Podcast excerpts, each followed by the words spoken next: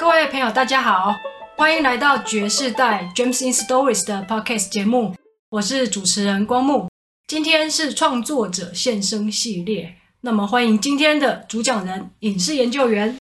大家晚安，我是影视研究员。呃，他们可能现在也是晚上听，没有，开玩笑。好，那么欢迎我们今天的语谈人 Monica。大家好，我是 Monica。好，今天呢是影视研究员篇哈。为什么这一集很值得在这个时候拿出来跟大家分享？因为有朋友问我说、啊，影视研究员的作品《陶瓷嫁妆》跟影视研究员的创作水笔啊，是不是停更了？那影视研究员今天趁这个时候跟大家来正式听一下，最近在忙什么？为什么在 Podcast 我们一直有在放，但是为什么在网站的那文字上面，哎，好像有一阵子没有消息了？唉，说来话长啊，因为其实是最近呢，我们家里有了新的成员。那我正在体验为人父母的辛苦跟甜蜜，是新手妈妈的意思。嗯，对，我现在呢，家里除了当猫奴之外呢，我还是小孩奴。九月底左右的时候呢，我们多了一位妹妹，我现在正在学习怎么样跟这个小朋友相处。啊，有没有当妈妈这个前后真的是差很多啊。我记得我跟 Monica 每个月我们都会聚会嘛，不是聚会，我们在工作。我们来到影视花园的时候，对对对，前几次过来啊，影视研究员都自由自在的。结果今天过来哦，那个。妹妹啊，都黏住影视研究员，然后整个行动上面都差了很多。那我们现在之所以可以录音呢，嗯、是因为妹妹现在在睡午觉。对，所以我们要把握时间哦。是。对啊，我想问一下影视研究员啊，现在多了一个身份，对于你现在的每天的作息，还有你现在要还要在 handle 创作。那个心态上面会不会有一些变化？蛮大的转变，就是、oh. 呃，我写的是陶瓷嫁妆，本来其实琢磨的比较多，就是对家乡、对自己父母，还有对家族的历史的故事的这样的一个记录，回顾自己成长的记忆，然后跟爸爸妈妈相处的呃记忆。还有以研究员的身份，呃，就是访谈人物跟探查文献资料等等，大部分是比较理性的状态去写这样的文章，跟嗯爸爸妈妈比较亲近的文章，还是难免会写到落泪啦。可是这部分是比较少的。等到九月底，真的开始体验当父母的那种心情，尤其是跟小孩很亲密的接触。包含帮他换尿布啦、洗澡啦，嗯、还有陪睡，然后甚至要准备他的餐食，这过程才慢慢的体会到所谓的养儿方知父母恩。我必须去改变我原本习惯的生活步调。就以呃光木刚刚讲的，像我以前就是还没有小孩的时候，我早上通常会为自己手冲一杯咖啡。可以很悠闲的，一边听啊觉世代的 podcast，一边喝咖啡，一边吃早餐，甚至有时候还可以看看股票啊，就是储储存一下自己的股本之类的这样。可是现在从早上一早起来呢，就要先忙小孩子的事情，帮他喂奶，然后换尿布，接着呢准备啊我跟他的早点，可能是很简单的，已经没有时间，就是让我好好的冲一杯咖啡喝。怎么样想新的游戏陪他玩？他如果哭了，就要猜他是肚子饿，还是想出去玩，还是要换尿布？可以说是围绕着他来转这样子。会让你觉得很累吗？让你在创作上有更多新的想法吗？这是肯定的。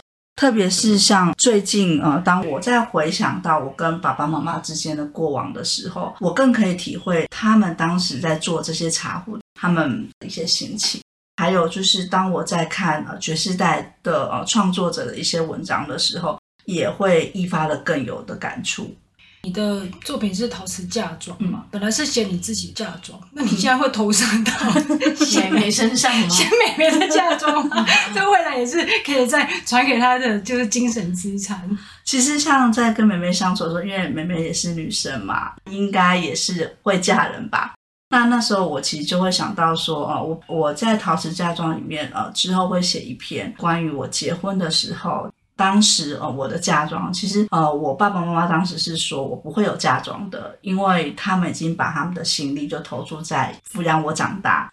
培育我念书，呃，拥有好的学历。我的脑袋的知识就是我的嫁妆。可是事实上，呃，等到我结婚之后呢，他们还是悉心的帮我准备了，不是明目上的嫁妆，但实质上就是包含了像电锅，或者是呃，就是五斗柜、衣柜、书桌等等的，嗯嗯嗯，包含了这样子一个父母对女儿的关心的心意在里面，甚至也。给我给了我，就是一双用陶瓷做的公鸡跟母鸡，就是怀抱在台语讲的呃起家，嗯，很起家这样的意涵。嗯嗯、那每当我就是呃陪着妹妹睡觉，或者是帮她呃洗澡的时候，就会脑海里面自然而然浮现了，好像依稀有那么一丁点小时候跟妈妈还有爸爸相处的情景。那个当下，我其实是不自觉就复刻了我跟爸爸妈妈相处的状况。嗯，比如说我会唱儿歌，然后呢，呃，比一些呃夸张的手势，或者是发出一些声音。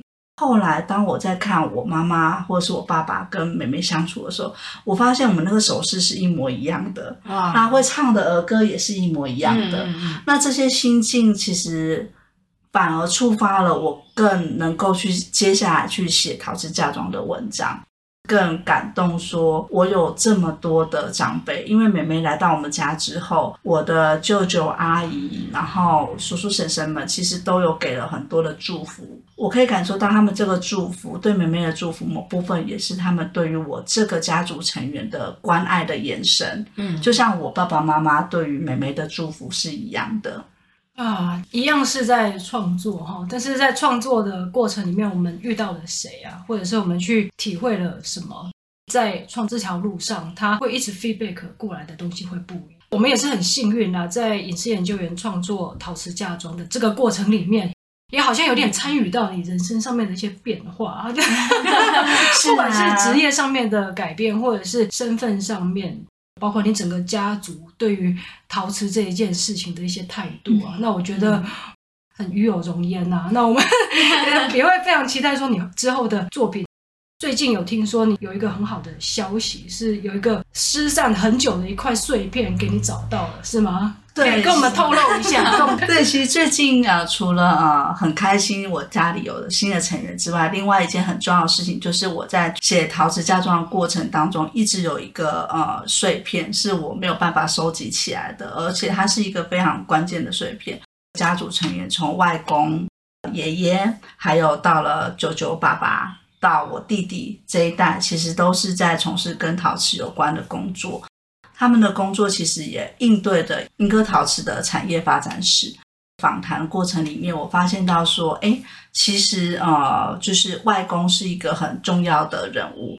爸爸还有舅舅们的茶壶的记忆，某部分是啊、呃，就是承袭外公的手艺这边过来的。英哥的陶瓷最一开始，它就是最简单的民生用品，嗯，碗盘之类的。哦、对对对，所以外公最早其实他做最久的是碗盘。那当时他还开设了一个窑厂，叫做金城窑。可是我一直没有办法找到。金城是金城武那个金城吗？是的，而且我外公跟金城武一样帅哦。哇，有画面的。对对啊，然后嗯、呃，就是一直找不到外公更详细的资料。那因为外公是在我很小的时候就过世了，呃，家族长辈会了解外公，可是通常都是讲一些比较，呃，比如说外公喜欢钓鱼啦。这类的事情，那对于外公在他的职业上的选择，或是他陶瓷手艺上，比较少听到长辈们谈论过。当时就一直觉得说，我应该要把这个资讯收集起来。后来在一份文献上面，更看到了外公曾经做过一个陶碗的图片。那那位研究者，他是对于外公的作品是非常的称赞的，因为里面融合了多种的手法。你说你在一个书上面，呃，对，一份研究报告，他是一位学者。嗯，嗯，你如果有找到那个学者啊，你再补充给我。好 对，这到时候现在影视研究员讲的啊，除了在这节 podcast，到时候搭配一下文字啊，让大家更清楚知道说，哎，影视研究员的外公啊，他是怎么样子在文件上面呈现，还有我们现在再重新把它再现。好啊，好，呃啊，继续，不好意思，不会不会，然后。后来我看到，我就会觉得说，既然有人这么重视外公的作品，那表示外公的这一项手艺，或他曾经呃在这个陶瓷产业里面呃努力过的记录，应该是要被保留下来。更何况我们是他的后代，那所以就陆陆续续运用了研究员的身份啊，广泛的不停的 Google，可是都没有办法找到。九月初的时候，当时想说啊，好久没有去宜兰走走了，就跟我先生去宜兰玩。在偶然之间呢，在一本书上面就看到说，哎，宜兰有一个台湾碗盘博物馆，我就跟我先生说。他收集了全台湾甚至全世界的碗盘，说不定外公的碗盘也有在里面，我们去找找。嗯、所以我先生就说：“好啊，那不然我们隔天就改行程，因为本来我们是要去吃海产的，这样，嗯、就为了外公啊，我们就去改了行程。那去到那边也很幸运的就遇到了馆长的碗盘。” 全息的馆长吗？不是，我刚刚也在想，人家明明就是去博物馆，怎么跟全息？对对，光目今天是来乱的，因为光目太久没有看到我了，这样很开心。好，那馆长，馆长怎么？哦，我知道你的梗了，陈息现在才听懂了。好好好，我懂了，我懂了，我懂了。莫妮卡的咖啡还没有喝。对，然后到了现场呢，就是呃，我跟他们讲说我是外公的，就是后代这样子，然后跟他说是陈清城这位陶艺家。他说：“诶，我没有听过这个名字，诶，也有看过他的作品，那你要不要找一找？”可是我找了很久，就是博物馆里面都没有外公的名字。那我当时就想说啊，那可能真的，也许外公。就没有这么的厉害，或者是可能就这样子了吧。我想说我已经尽力了，嗯，就准备要走的时候呢，我就想，那不然我把那个文献上面的照片给他们看，就说，诶，这是我外公的碗。他说，诶，这个碗我们有啊，我们就保存在哪里哪里呀？啊，啊，可是我不知道是你外公的，诶，那你是找了没有认出来，是不是？对，哦，人家有的，是你没找到。等一下，我们要厘清一下，是他有呈现出来，但是没有作者的名字，导致你认不出来吗？对，就是他有放在一个呃橱柜里面，而且那个橱柜是他们特别针对呃觉得有保存价值的的作品，就特别放在里面。可是他没有秀出外公的名字，因为那份作品上面没有外公的题字。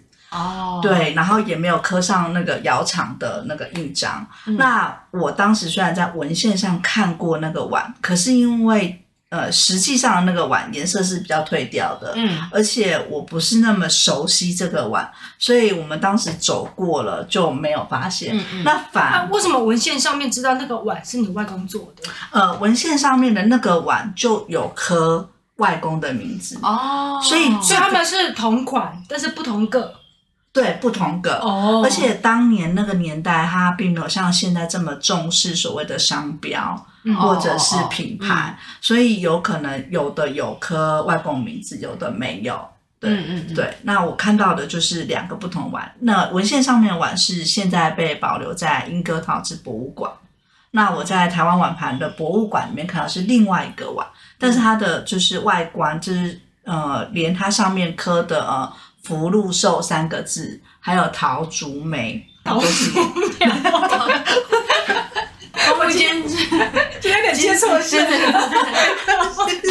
陶竹陶竹梅陶竹梅，所以就是透过这六个字去比对，跟文献上面的那一个有落款的那一个碗去比对。对，然后还有呃，就是碗的最上沿是呃外公通常会做的一个回字形的图样。影视研究员再搭配一个文章，文章把照片秀出来。是不是有时候我们会在有些比较古老的那个围墙上面看到的那一种回字的那种回字？好，我也会跟。好，来。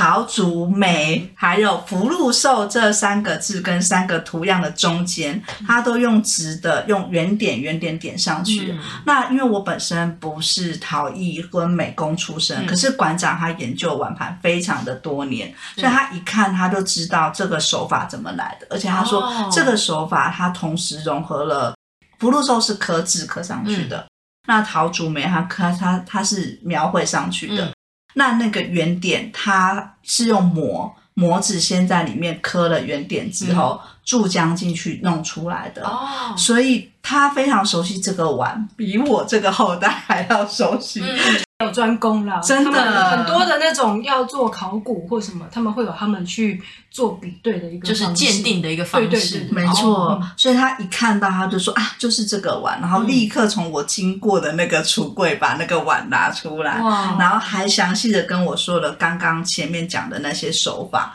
我并没有听长辈们或者是外公本人、嗯、没有这个机会去知道他那个陶碗怎么做出来的。嗯，嗯，那后来我就把这个讯息就是快速的呃散布给我的长辈，就是舅舅啊阿姨他们这样，让他们知道说，哎、嗯，我在宜兰这个地方找到了外公的陶碗。嗯而且也因为这个机缘，那馆长跟我聊了一些，他从呃其他学者的书里面也有看到外公的这样的相关的文献，嗯，那里面讲了一些外公这样的为人处事，还有他的个性，嗯，那这些事情反而我们的后代自己没有听说过，比如说外公他是会讲日文跟英文的。哇哦，那这个部分其实我也不知道，嗯，对。然后还有就是外公曾经他的那个模具都是他自己开发出来的，就他并不是是去买现成的来做，而是他喜欢自己动手做。哦，那这位馆长啊，哦、我刚刚对他太失敬了。对对对，他一拳就要打过来，学识渊博啊，他是贵人来着，对不对？对啊，而且也算是你的外公的知音哦，不管他们那个时代有没有一样啊。跨时空也的一种指引，他至少很了解你外公他制陶的很多的过程，还有一些细节。同时在这个过程里面，哎，还当做你们的一个中间人。没错，也许这个碗他一直收在那边，就等着等着你回来，等着你有一天回来。对，以前吴建言的电影，电视研究员就被开发了。这唱歌应该是我的角色吗？怎么这样子？是是，他就是在等着你把这个碗啊找到，然后再。经由你这个节点，再告诉你的家族里面的其他的成员，然后让大家哎又重新认识了外公一次嘛。对，我决定要去的时候，我也不太确定能不能找到外公的碗。我就在睡前有跟外公说，如果你老人家很希望我看到你的作品的话，请让我看到。然后隔天就看到，哦、我真的觉得那趟旅程是非常太真的很值得，就是放弃了海鲜大餐，然后。有对，你不仅帮那个陶瓷的碗盘博物馆拼凑了一块拼图，嗯、因为那个那个碗是有收藏价值，本来没有名字，对，对但是他不知道这个到底是谁的作品，嗯、他们不那么确定。你不只帮他们拼凑这块拼图，你还帮你的家族拼凑了这一块拼图，对，而且你从外人的口中去了解到自己的长辈的那种感受，一定很特别，对不对？对，那种感觉很微妙。嗯、就是小时候我只有印象说，呃，外公喜欢钓鱼，然后呃，家里面有摆很多外公的茶壶，所以对他的印象就是外公是做茶壶的，很厉害。大概就是只有这样子浅薄的印象。然后、嗯、当我知道说刚刚讲到了外公会英语跟日语的那一刹那的时候，我就觉得，那我应该要努力呀、啊。哦，就是不能够让外公漏气。因为时代，他可能在当时制陶对他们来讲是要营生、要养家的一个技能，但是他可能很辛苦啊，以至于他不会让自己的后代真的去投入这个事情，好像快要中断、快要中断，或者是那个记忆模糊的时候，哎，冒出一个你刚好在洗陶瓷嫁妆，那我们再重新再来看这件事情的时候，嗯、那个角度又不太一样。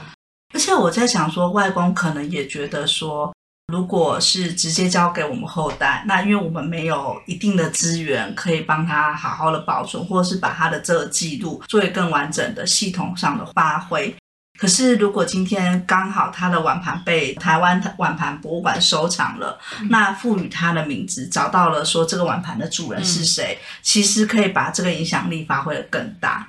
对对。对，哦，这样听起来好像很多事情是冥冥之中哈，对，冥冥之中的牵引。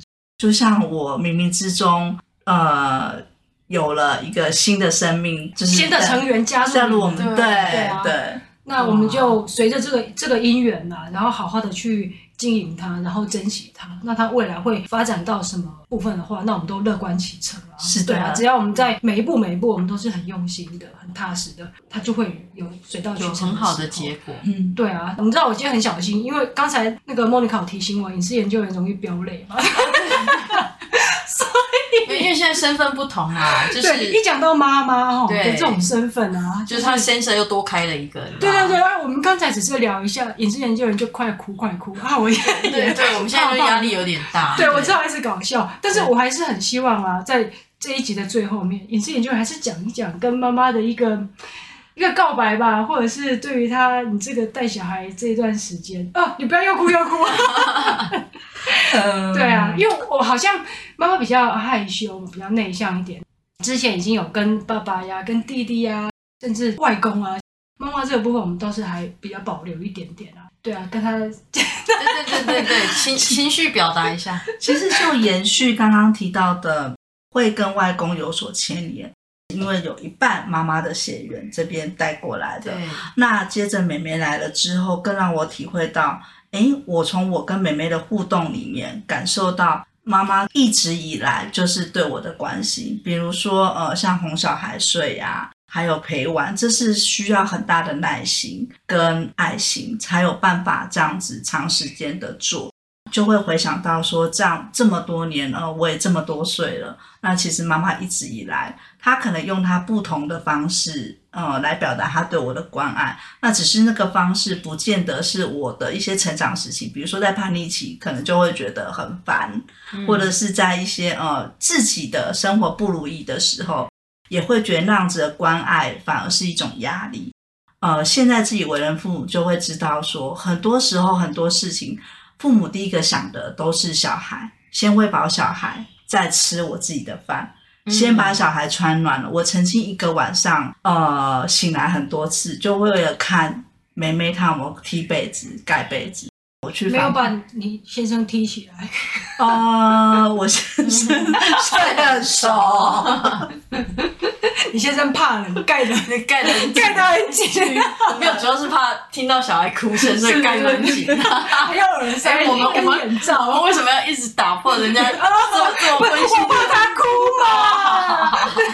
然后又从就开始写陶瓷嫁妆的时候，我觉得妈妈这部分也帮我穿针引线很多，帮我去就是联系的呃阿姨跟舅舅们啦。甚至如果没有妈妈，其实我就不会有外公嘛。嗯，这样子讲，对，对，对，对，那我觉得这部分，对，就是谢谢妈妈，你辛苦了。